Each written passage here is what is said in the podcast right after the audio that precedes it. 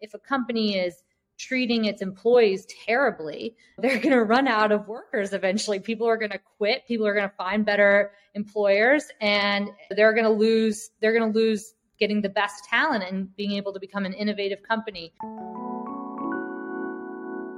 Hi, guys. Welcome. This is your host, Robin Copernicus, and we are joined by another visionary founder, Mary Claire, who is working on an app, a Chrome extension called Cluey Consumer, which helps people learn a little bit more about the ethics behind each of these brands and how they they source their information or or how they're actually in business. Mary Claire, welcome to the show. Thank you. Thanks for having me, Robin. Yeah. So, for those that don't know about the Cluey Consumer, can you please share a little bit more about what this is and what you're working on? Sure. So, I started Cluey Consumer last year when I was just totally fed up with recognizing that a lot of times my purchases are out of sync with whatever my personal values are. And oftentimes I'll find out about that because of a news headline about a particular brand or its parent company and their corporate practices after I've already purchased that brand and developed my consumer loyalty towards that brand.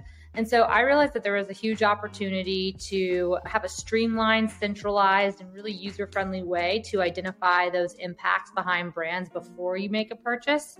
And I wanted to empower the other consumers out there like me who care a whole lot about uh, those issues to be able to see that before they buy and then collectively direct their consumer power to influence brands to do better. How does how does this app work? What's like the, the revenue model? So I, I, understand that the benefits are you're helping you know people just learn more about the companies that they're buying from, right? Because I, on your website you mentioned that buying from a company is like voting with your dollars, and with this platform you're going to be able to give people more of a voice so you can see like a better future. But how does that actually work in terms of making money, getting some revenue, and, and having a viable business model? Yeah, absolutely. I think that values based shopping, and when I say values, values as it relates to things outside of your typical consumer considerations, such as price and product efficacy, but values based shopping is really becoming a new thing. And I would say it's been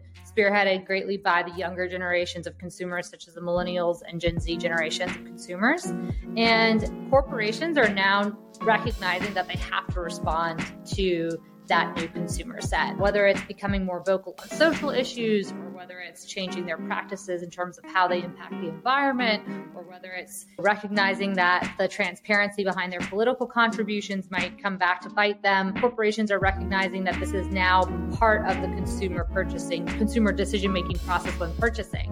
And if enough consumers are acting, then that can significantly change a corporation's bottom line. And that ultimately obviously affects the shareholders. So it becomes a very top of mind priority for corporations. And so as a result of that, put simply, the way that we will eventually make money, we're not making money right now, but the way that we will eventually monetize is by corporations paying us, Cluey, to listen to the message that consumers are trying to send them. And so basically, what happens when you are searching for a product, and let's say it's toilet paper brand, and you're choosing between brand A and brand B, and you find out that brand A, which you've been buying for years, is out of sync with your values in one way or another, you can not only select brand B as an alternative and we can record that behavior shift and behavior changes and that back to brand A and brand B, but you can also share your sentiments anonymously and this all of this is aggregated. So it's user data ultimately that's anonymized and aggregated sold back to the corporations in order to try and incentivize them to move the needle towards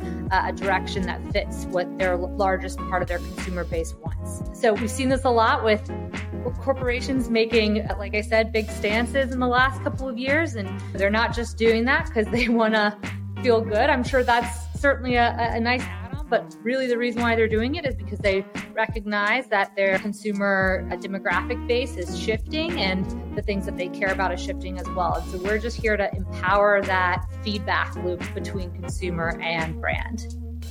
Okay, so essentially, Cluey Consumer is a data company. You're collecting data and then that data will be monetized by corporations so they can make better decisions on how to reach out to their customers yeah, absolutely. And we want to make sure that we're very transparent with our um, consumers up front. And that's why we have that feedback sharing mechanism or sen- sentiment sharing mechanism Obviously, consumers can opt out of sharing sentiments if they don't want to share their sentiments, but a huge reason why consumers would use this tool beyond just like wanting to choose a better product that's you know suited for them is because they want to actually they want their changes to have an impact their decisions and consumer behavior changes to have an impact. And the best way they can do that is through sending a message. Obviously we've seen an explosion of consumer sentiment across, occur across social media platforms this just takes those uh, moments and puts it towards a way more tangible impact because corporations can see, wow, this person's not only telling me that they don't like what they see or they do what they see, but they're actually shifting their buying behavior as a result of it. Again, anonymized and aggregated, but that's how we're hoping to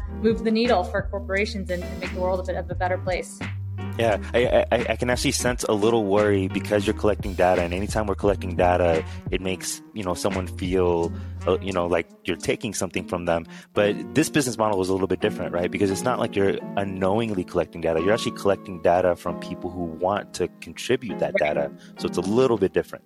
Exactly. We help our consumers or we help our users send a message to corporations in the most impactful way that they possibly can. And I would say that the narrative around user data exchange is completely shifting. Obviously, you have the situations with your Facebooks and your Googles of the world where there are these huge incumbent tech giants who are completely having to overhaul their infrastructure in terms of how they protect their user data. And rightfully, I don't I never joined Facebook because I wanted optimized ads for swimsuits that I'm buying. I joined Facebook because I wanted to have a connection with people around me. And then their business model over time morphed into something completely different. And ultimately, I feel is a very like personalized and creepy insight into my personal data. Whereas other new age tech tech players like Honey, for example, or Grammarly, or all of these new tech players that have these awesome extension add-ons are creating a different dynamic in the in the like negotiation exchange between user for their data. So with Honey, you save money and as a result of saving money, you're okay with giving up your data to that extension. With Grammarly, they make you look smart and intelligent by helping to correct the grammar and everything that you're typing. And as a result, that value is enough for you as a user that you're willing to let Grammarly have insight and access to everything you type into everywhere. With Cluey, again, ours is the, the exchange of values to help you feel a little bit better when you go to bed at night, uh, knowing that you're buying products that are aligned with your values and that your, your consumer activism is actually making an impact. And again, anonymized and aggregated data. We want to make sure that we're approaching it in the most ethical possible way of exchanging that data back to corporations.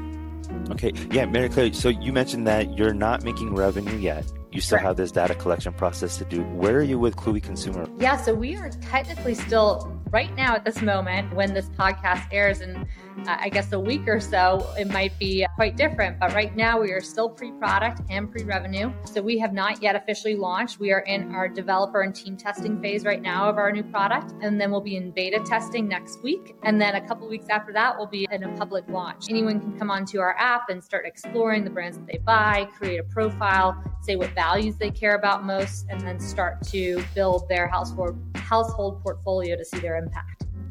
Okay. I actually have two founders in my accelerator program who are like super socially aware and they're gonna love your app. Uh, nice. Uh, one of them is Tess. Yeah, she's working on like an eco-conscious bikini, and I actually looked at your blog on Cluey Consumer.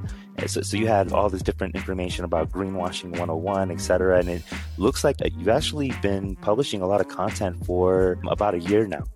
Yeah. So. How- well, I was just going to say, yeah, we've been publishing for about a year, and technically on the product front too, we did release an early stage prototype. It's no longer available on the App Store, but one of the things that I wanted to do personally before I committed my own personal resources and time into starting a company is I wanted to make sure that there was actual product market fit and that I was not the only person who wanted this, but that there truly were other people who would be willing to change their consumer behaviors based on their personal values. So we actually took advantage of the fact that there was an upcoming election in the US to launch just a portion of the product.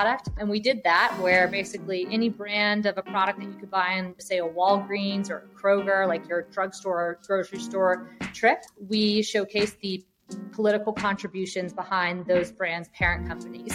So it was a it was apolitical in the way that we were showcasing in the information. We weren't saying, oh, don't buy from these brands or buy from these brands. We were allowing the users to just use that information as they wish. But it was really cool to see our early adopters react to that. It was a very limited release, so only about 600 downloads, but 98% of our users were repeat users. And when we got to talk to our users and interview them, those early adopters, they talked about the fact that they would use Cluey as almost a ritual part of their weekly grocery trip for them from then on out because those seemingly trivial decisions like which wheat bread brand do I want to buy today? You have a hundred options in the bread aisle. Um, you know, was made a little bit easier because they're they were extremely politically motivated, especially at that time. And it was interesting to see too, with that early stage prototype, our downloads spiked on election week over Thanksgiving, which is when political discussions around the dinner table are usually pretty high and, and, sometimes tense, and then surrounding January 6th. And what that made me realize, in addition to all of the qualitative information we were gathering from our users, was that our target consumer and user had a deep emotional need and want to start making an impact in any way that they possibly could, especially during times of conflict or times of tension. And so, with so many issues affecting our world today as it relates to the uh, environment and social issues, this is truly a tangible opportunity for people to uh, make an impact. And then, of course, as you mentioned, we were publishing content as well to try and grow our users, our user base in terms of helping them become more informed about the world around them, especially the corporate products, corporate consumer products around them. Mary Claire, that's actually pretty amazing that you were able to get 600 people on your Chrome extension right away. I actually want to ask you questions about your customer acquisition strategy. And you might be noticing I'm actually um, tearing up for the people that can't see the video. I'm actually tearing up because I am facing this large window and the sun is just so bright. And like, I feel like I need some sunglasses or something. Any, I should probably go get that. Let me, give me one moment. Okay. And then now when someone tunes in, they're like, why is this guy wearing sunglasses indoors? It could be a funny little, thanks. Yeah. So, so Mary Claire, so you had 600 users on this kind of like experiment when you did your first beta launch. How did you get those 600 people onto your Chrome? We didn't do any significant paid advertising at all. It was mostly through word of mouth and organic growth, obviously originating from my personal network but then growing from there. And it was really interesting because there were some folks who I, you know, would have never thought of where a good friend of mine would tell me that his mom, who was really fired up around election time, was just obsessed with using this app all the time and she would take it with her everywhere she went. And so it was great to see that it was just getting this organic traction. Obviously, because it was related to a very tense moment in our in the US political history, but I think that those moments will only like I said in terms of people looking for outlets for action. I think that's only going to continue and it's not a fad. And for me, when on my investor journey, when I did start to raise some funds because I couldn't keep bootstrapping it all by myself, one of the things that I thought was really interesting was that there are clearly like two types of investor conversations I would have the types of investors who got it and the types of investors who didn't get it. And the investors who didn't get it, they're always like, yeah, but I'm just not really sure or convinced that people are actually going to change their buying behavior um, because of this stuff. And I was like, you're literally talking to somebody right now who is explaining to you that this was her founding story as to why she was doing it. And, and there are so many other people who, who wanted to just make a change. And the smallest seemingly, like I said, most trivial way possible. But if you combine those small daily actions collectively across millions of consumers, that's shaping, that's influencing systemic change at a macro level by moving the needle on a company's bottom line. Yeah, absolutely. So, right now, you've already done this beta test. You've, you've done some user interviews, and you've you're now shifting from this kind of like political space to this more socially conscious space, which I guess includes the political space as well. Sure. Um, what's going on with this shift? And Like, where is the direction right now? You said you were launching soon, correct? Mm-hmm. Yeah, we're launching really soon.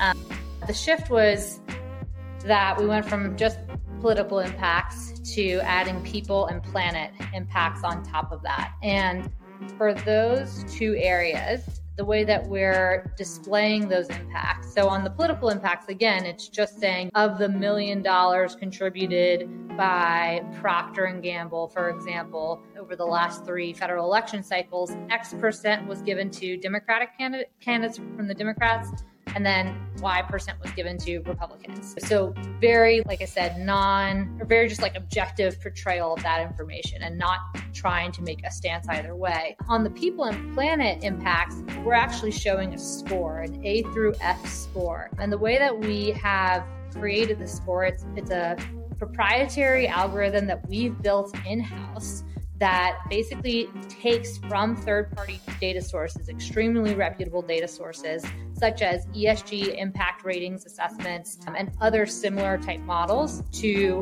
related to stakeholders on either the environment or social stakeholders for a company, and then creating a score that's based on measuring a company's transparency, current results, and commitments to change. And so, why are we doing a score here and actually making some sort of a stance? The reason why is because we feel that the evidence that we're showcasing or making more transparent here is simply more empirical in that it does have provide like material risk to a company. And that's the whole concept behind ESG, by the way, is that if a company is treating its employees terribly, they're going to run out of workers eventually. People are going to quit, people are going to find better employers and they're going to lose they're going to lose getting the best talent and being able to become an innovative company. So that's what we're doing with people and planet impacts. is We're actually showing a letter grade rating. And then we're showing a few other things as well, such as recent news, alternative products, affinity tags. So, for example, if you want to buy from a woman owned brand, or if you want to buy from brands that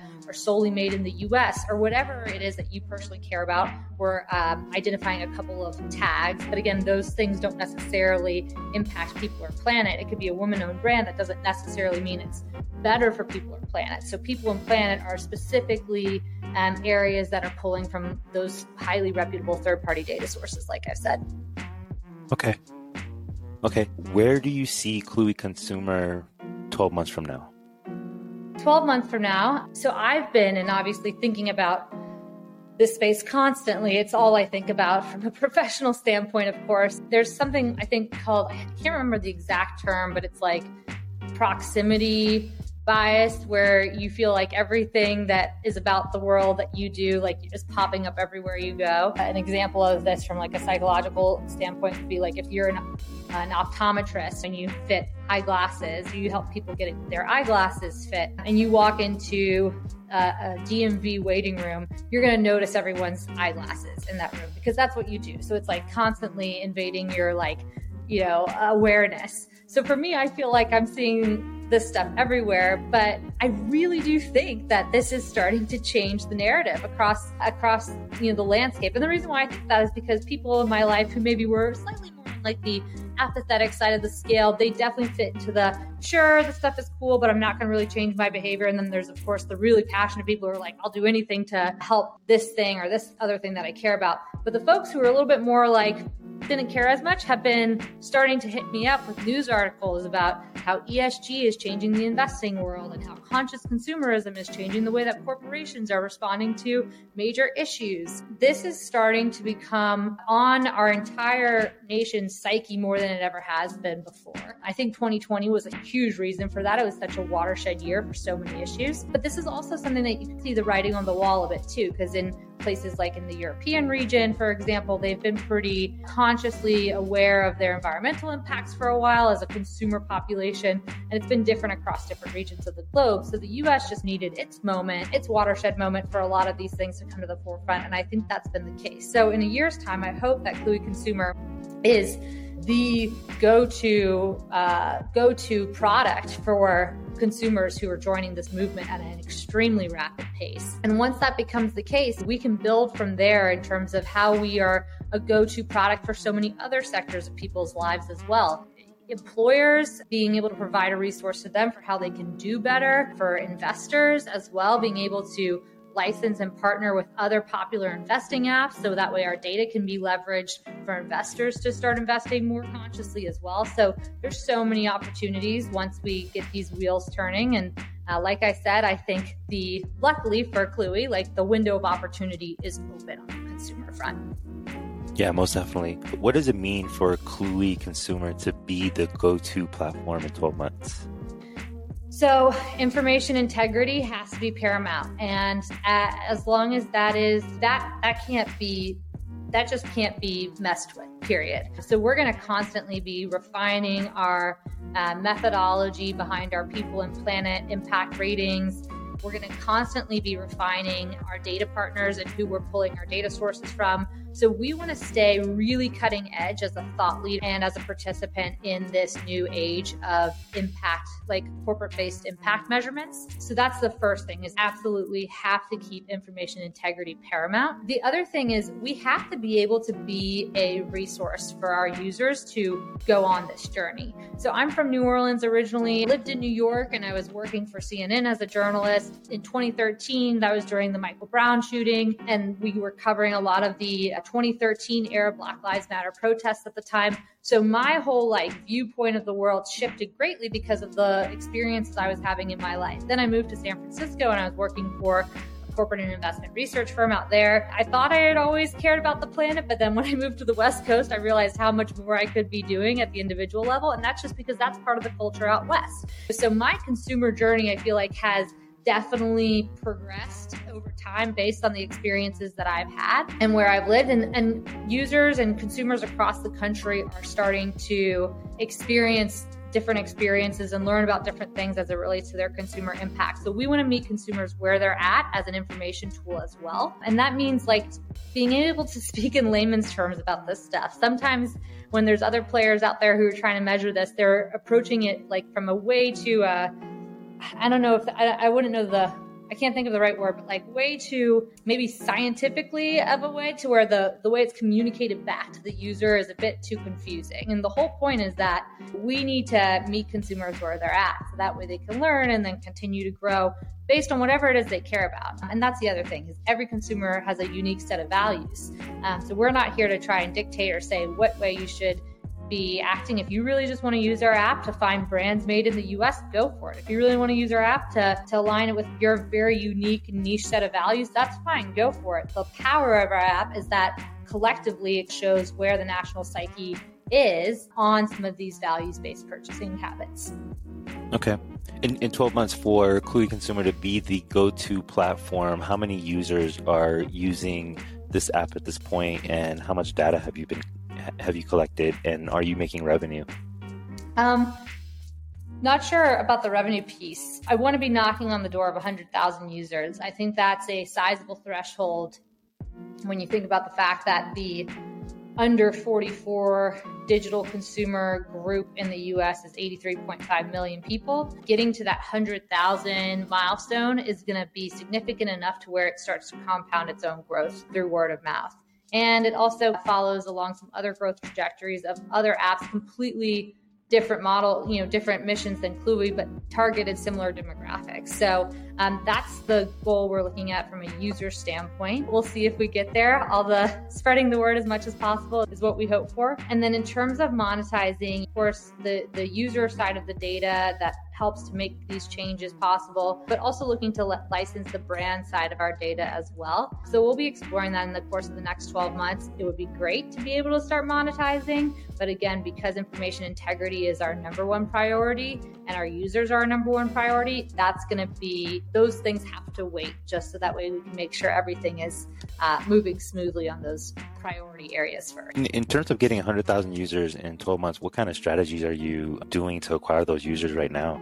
Sure. The standard activities. We'll be certainly rolling out some paid advertising. We'll be looking to not just roll out paid advertising on your social media platforms, but also on relevant blogs, um, newsletters, trying to, again, find where our target demographic user exists and meeting them there and finding them in that moment of frustration when they're realizing, oh, I just learned about my favorite sweatshirt brand is doing this thing that I don't I don't agree with. Now what am I going to do? So finding them in those moments of frustration, I think is the best place. The other thing that I'm really excited about is we are really going for. Um, like a multiplier user nurturing strategy. So, what I mean by multiplier user are the users who are going to be most likely to be excited about this and go home and tell their, you know, spouse or their partner or their uh, social network about Cluey. So the way that we're looking to target some of those folks is through employee resource groups at, at,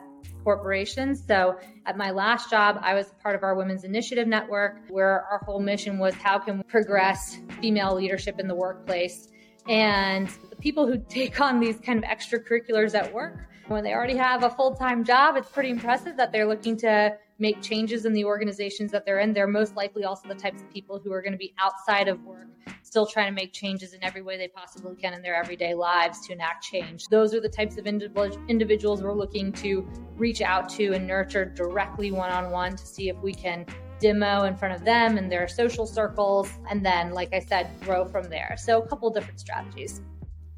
Okay, amazing. Is there anything that you would like any to, people to know about Cluey Consumer, about what you're working on that we haven't covered? I think this is, I think a lot of people have experienced a, a lot of frustration over the last couple years for a variety of reasons. We've been going through a global pandemic, of course, but I think there's been this itching for action and, and itching for action beyond the surface level of social media, social media posting and reading and whatnot. And so I think this allows people to really walk the walk behind the values that they've been talking the talk about for these last this last year and a half, in a, in a seemingly small way, of course. But I really just don't want to discount that individual behavior can be the driver to massive change. And I think often individual changes are pushed out or drowned out because of the need for systemic change. And I totally get that.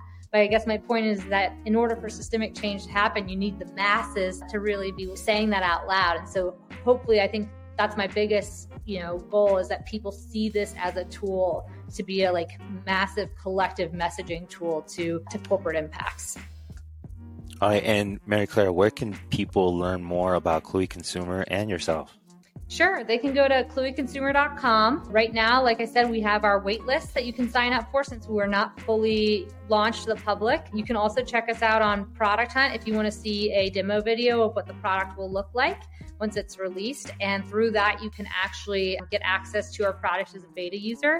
And then if they want to learn more about me, I'm a big LinkedIn user. I recently got on Twitter. I'm not a very good tweeter, to be honest. Uh, so if anyone has any good tips, wrong answers only for me on Twitter, I welcome those as well. But LinkedIn is like usually my more active space on a personal level. I, I like LinkedIn as well. I've been having a lot of fun with the, the polls recently. Have you tried those? Oh, I have seen other people use them. They're very cool. I want to. I definitely want to get into that. I think LinkedIn has a really cool platform overall. I, I, I just think it's sometimes a more refreshing social media space for me to be in than some of the others. Yeah. I, so you mentioned you have a wait list. How are you getting people um, to sign up for the wait list right now? So all of our early prototype users are on that wait list automatically from staying engaged with us on our journey thus far. We've been trying to grow our followers across our social media platforms organically by posting engaging and informative content and getting waitlist users from that. Um, and then additionally, let's see where else. Product Hunt, as I mentioned. And then, you know, we've also started recently testing some of our paid ad messaging to see what's gonna what's going to motivate people to really want to click through our ads to come learn about Cluey. And we were testing the messaging behind more of an inspirational, every purchase you make changes the world messaging versus like the we must act now in whatever way we can, more like sense of urgency uh, messaging this the latter seems to be appealing to folks more. So we're getting a few waitlist signups through our paid ad tests as well at the moment. Nice. So there's actually three different sources of traffic. There's paid traffic, organic traffic, and partnership traffic. With the employees or, or, the companies, and I guess you mentioned like there's like these women initiative, employee resources and groups. So that would be like partnership traffic. It's a great way to start getting traffic. Paid traffic part, this is a little bit tricky when you're starting to test out messages. When you test out messages, it can get really expensive. Some of the things that some of the founders that I know that they're doing is instead of testing it out with paid ads, they test it out organically.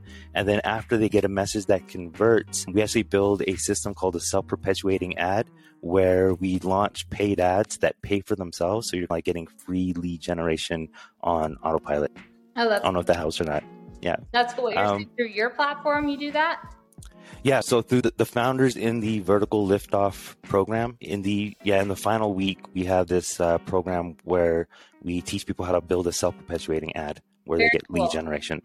Very cool. Yeah. I'd love to learn more about it. yeah. Yeah, Mary Claire, thank you so much for joining us. You are one of the founding episodes. I'm going to try to blow this episode up as much as possible, especially because you are such a heart centered entrepreneur. You are such a heart centered founder. A lot of people they're not thinking about the future in terms of creating a better future for ourselves and creating this impact. You're actually doing this and the entire conversation it wasn't about the money it was really about the impact and i just love that and i you know can't wait to see you succeed Hey guys, this is Robert Copernicus wanting to talk about a few special things I have going on right now. One of the most difficult problems founders hope to solve is to get traction for their startup. VCs won't even look at pitch anymore without this crucial element. But why is getting traction so hard? Getting your first 100 customers should not be difficult. If you want 100 signups for your startup in 30 days or less before you even launch your MVP, check out my book, Minimal Viable Mockup, at minimumviablemockup.com or at mvmbook.com.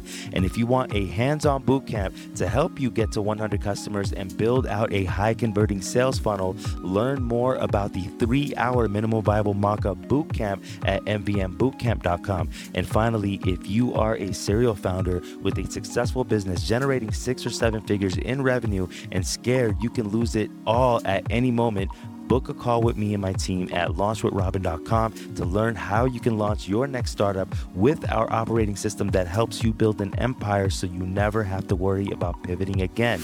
Again, those links are mvmbook.com, mvmbootcamp.com, and launchwithrobin.com.